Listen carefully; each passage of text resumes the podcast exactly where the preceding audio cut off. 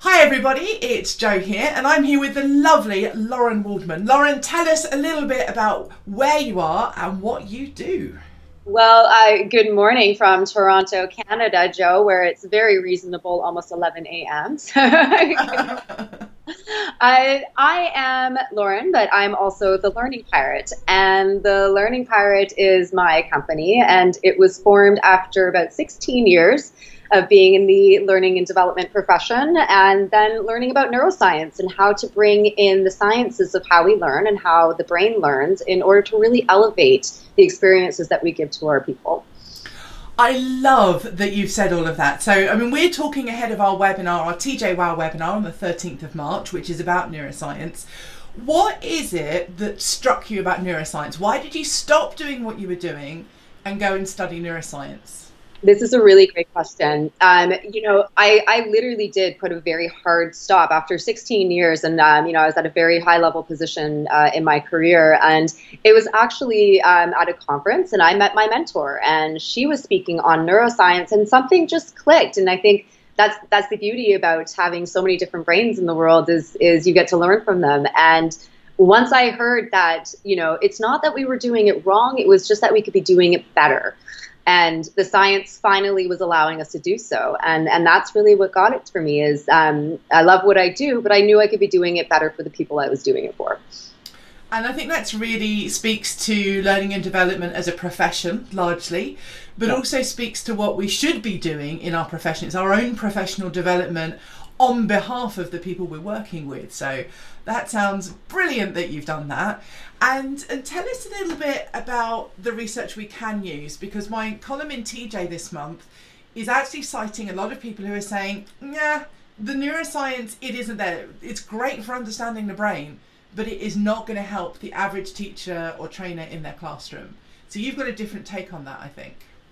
I do. I mean, you know, there's going to be some, anytime that there's something new, I mean, when we think about, you know, if we go back into the 1800s when neuroscience back then was just drilling people's heads with holes, you know, and, you know, and then you, you go even further back and the Egyptians, well, they just, they just threw the brains away. So, you know, we've really, we've really come to the evolution, but I think because there's, it is fairly new and we're still trying to keep up with the research it, there's going to be controversy, and that's absolutely valid, and, and we should be having those discussions.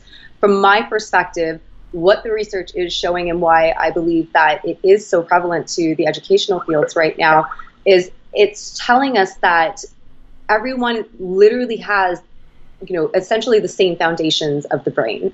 And before, as designers, we weren't really thinking about how do I design for that brain to, you know, which part of the brain is activated when I need to teach this? Which part of the brain is activated when, you know, if it's something different?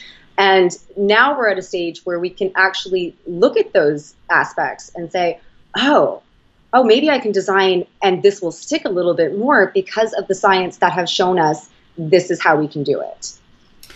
And that sounds really fascinating. But I'll be honest, at the back of my head, I don't know which brain region, but at the back somewhere, is some of the stuff that I've been reading recently where they're saying, yeah, brain imaging, that's all very well and good, but we can't have brain scans in our classrooms. That's that's cost prohibitive. Mm-hmm. It doesn't help that much. So, do you have uh, an example or two of something really concrete that I can do tomorrow in my classroom that that can make that difference, just to bring it home to me, just so I understand a bit more? Absolutely. So one of the, you know one of the prevalent um, areas that we've we've been looking at and the research that I've been doing is around the retention of learning and the retrieval of learning. More importantly, and what they've done, and there's been extensive research um, done on this. Uh, Dr. Barbara Oakley from the University of California, she did some brilliant research on and a seminar on learning how to learn.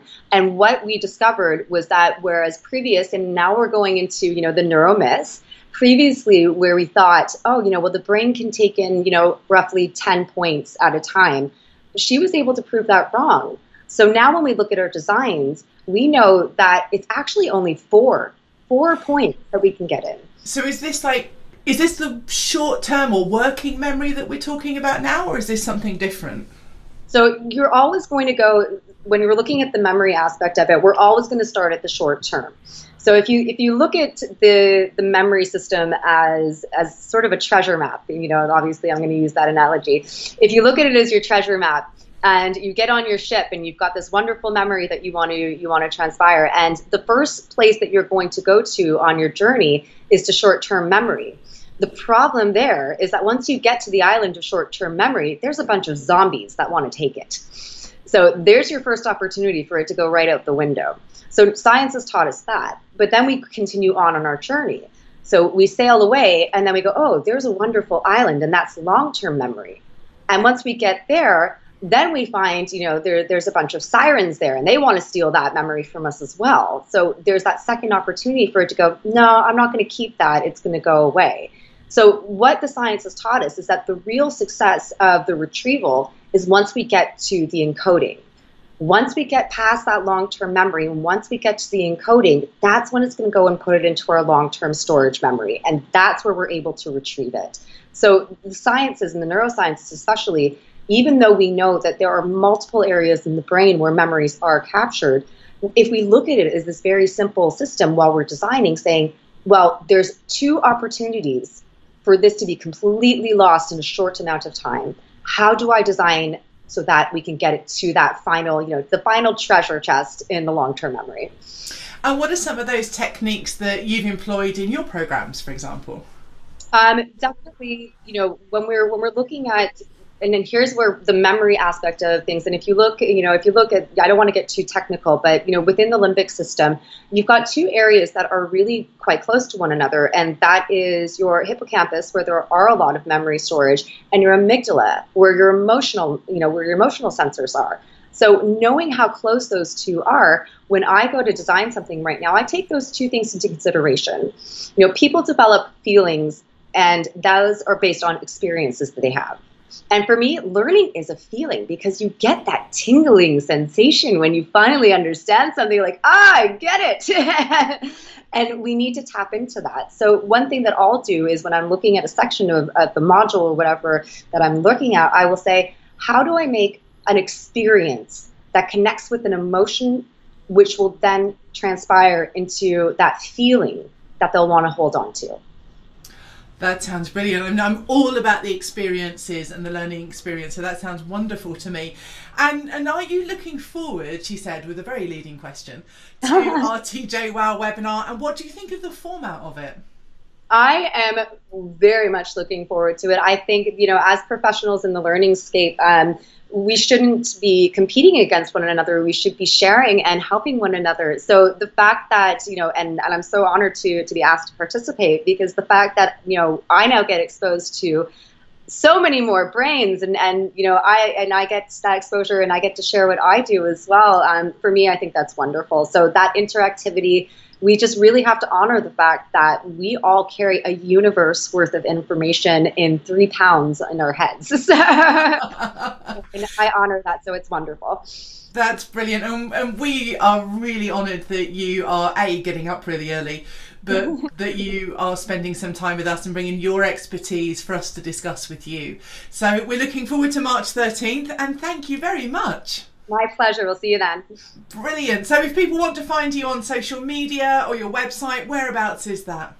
They can go to www.learningpirate.com and uh, stay tuned because we will have a YouTube channel up shortly, and that will all be about pirate talks. And we would love for everyone to participate. Wonderful. Thank you so much.